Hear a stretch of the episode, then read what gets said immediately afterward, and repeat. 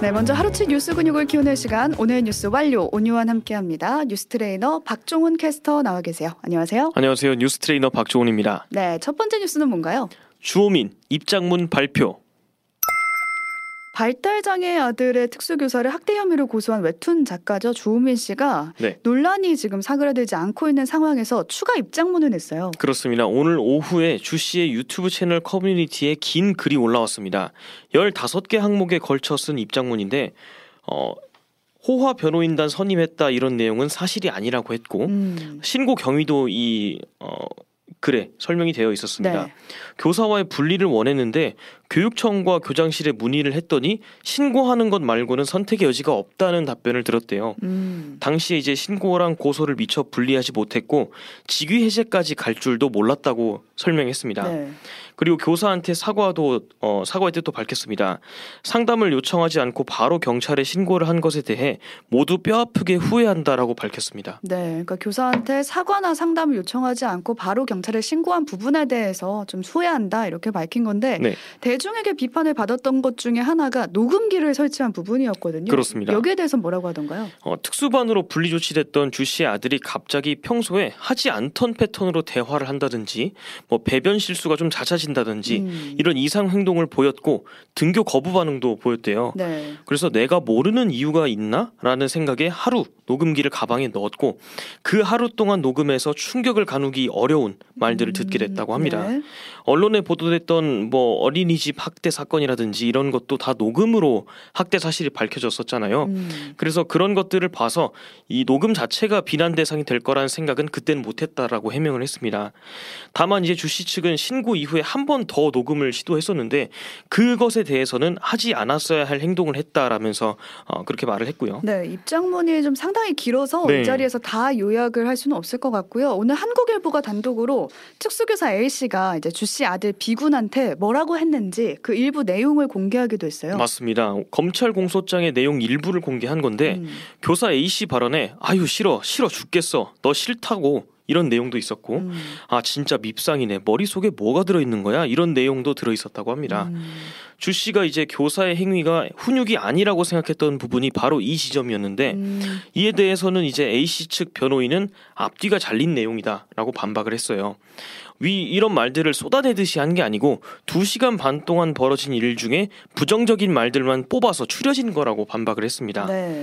그리고 오늘 EBS 보도에 따르면 33년 경력의 특수교육 전문가가 이 녹취록 전체를 좀 분석을 해봤는데 학대로 보기 어렵다는 의견서를 변호인에게 전달을 했다고 합니다. 음. 직위가 해제됐던 이 특수교사 A 씨는 어제 경기도 교육감 지시로 복직됐다 이런 네. 소식 전해져 왔고요.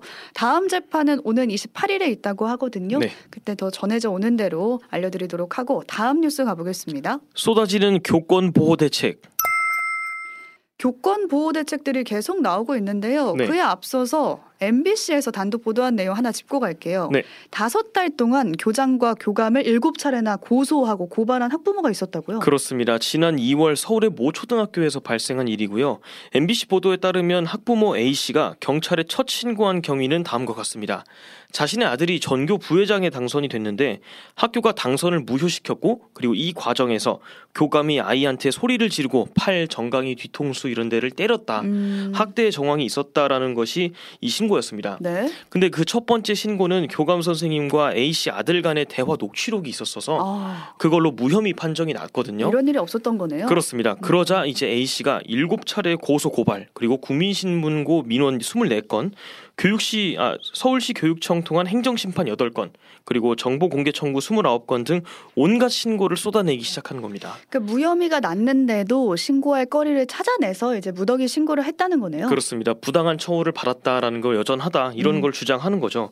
선거랑은 관련이 없는 이제 교장의 과거 인사 내역 그리고 학교의 카드 이용 내역서 이런 정보까지 공개를 요구해서 좀 논란이 있었습니다. 음, 학교에서는 지금 이 청구들을 다 처리하느라 아직까지도 쩔쩔매는 중이 라고 하고요. 네, 그러니까 학부모 민원을 교장과 교감이 좀 일차적으로 담당을 해야 되지 않냐 이게 해결책으로 거론이 됐었는데 네. 사실 이 사례를 보면은 그마저도 뭐 근본적인 방법은 아닌 것. 아닌 것 같고요. 관련해서 지금 조희연 서울시 교육감이 오늘 오늘 교권보호 방안을 발표했어요. 그렇습니다. 이게 무슨 내용이냐면 오늘 어, 교육활동 침해 학생과 교사를 즉시 분리하는 법 개정을 요구하고 음. 또 아동학대 처벌법에 교사가 면책권을 부여받을 근거도 마련한대요. 또 학부모 요청으로 교사를 면담할 때는 앱을 통해서 사전 예약제로 이제 운영이 되고 어. 학교가 만약에 원한다면 민원인 대기실에 CCTV도 설치할 예정이라고 합니다.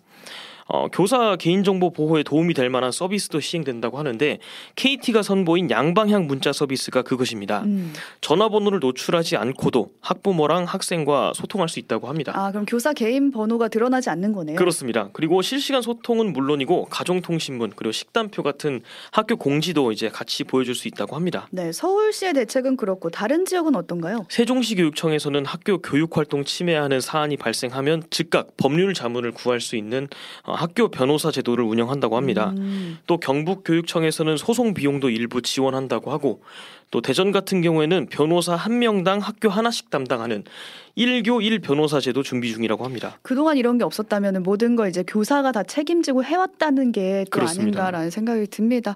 지금 이것 말고도 전국 각지 교육청에서 대응책이 마련 중이라고 하니까요. 네. 전해져 오는 대로 전해드리겠습니다. 다음 소식 가볼까요? 낮에는 불밭, 밤에는 벌레밭. 어릴 때 보이스카우트 하셨나요? 저 했습니다. 네, 걸스카우트 이런 거 하면은 학교 운동장에서 네, 이제 야영하잖아요, 텐트 치고. 네.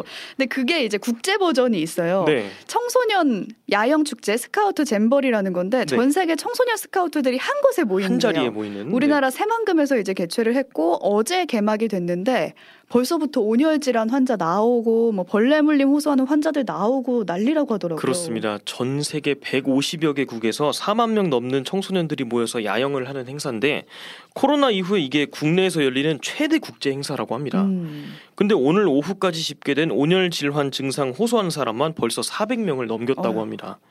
어제부터 12일까지 치러질 예정이고요. 네. 근데 실은 이게 어느 정도 예견은 됐던 상황입니다.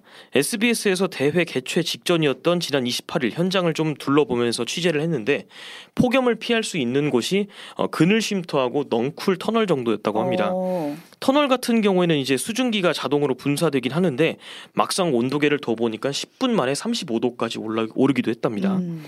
게다가 지금 장마가 끝난 지 얼마 안 됐잖아요. 근데 이 행사 부지가 농지 기준에 맞춰서 조성된 곳이다 보니까 평평해서 배수가 잘 안 된대요. 아이고. 그래서 아직까지도 운동, 웅덩이가 좀 많이 있는데 그것 때문에 밤에는 모기 그리고 날벌레가 엄청 들끓는다고 합니다. 네, 환자가 많이 나왔겠어요. 그렇습니다. 이렇다 보니까 대회 첫날부터 뭐 열사병, 고열 호소하는 온열 질환자가 11명이나 나왔고 온열 환자는 400여 명이라고 아까 말씀드렸고 벌레 물림 같은 이런 증상 호소하는 환자들 다 합치면 800명을 넘는다고 아이고, 합니다. 지금 많이들 환자들이 나왔는데 지금 폭염 위기 경보 심각 상태에서 이런 야영을 계속 지속하는 게 맞는지라는 네. 생각도 들고요. 아무쪼록 더 큰 사고 없도록 조치가 빨리 이루어져야겠습니다. 다음 소식으로 가보겠습니다. 이모님 말고 관리사님. 집안일이나 아이 돌보는 일로 급여를 받는 가사 근로자분들 있잖아요. 네. 우리가 부를 때부터 이모님 이렇게 이모님, 네. 부르는데 이분들에 대한 공식적인 호칭이 생겼어요. 그렇습니다. 오늘 고용노동부가 새 표현으로 불러야 한다고 발표를 했습니다. 음. 직업적인 전문성이나 자존감이 반영된 새로운 호칭이 필요했는데 그래서 생긴 직업명이 가사 관리사.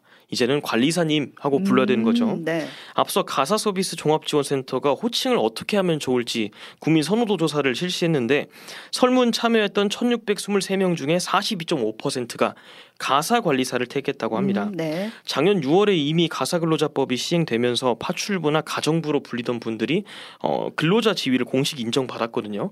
4대 보험 가입도 되고 뭐 최저임금도 보장받고 고노부 측은 이런 선례처럼 가사 관리사도 직업인으로서 인식될 수 있도록 노력하겠다고 합니다. 네. 지금의 뭐 새신자, 새신사 이렇게 부르는 것도 과거에는 우리가 때밀이로 때밀이라고, 불렀었잖아요. 새로 탄생한 이 관리사라는 호칭이 직업 인식 향상에 실질적인 도움이 됐으면 좋겠습니다. 네. 오늘 여기까지 살펴볼게요. 박종훈 캐스터와 오늘 하루치 뉴스 근육 키워봤습니다. 고맙습니다. 고맙습니다. 오늘 뉴스 완료.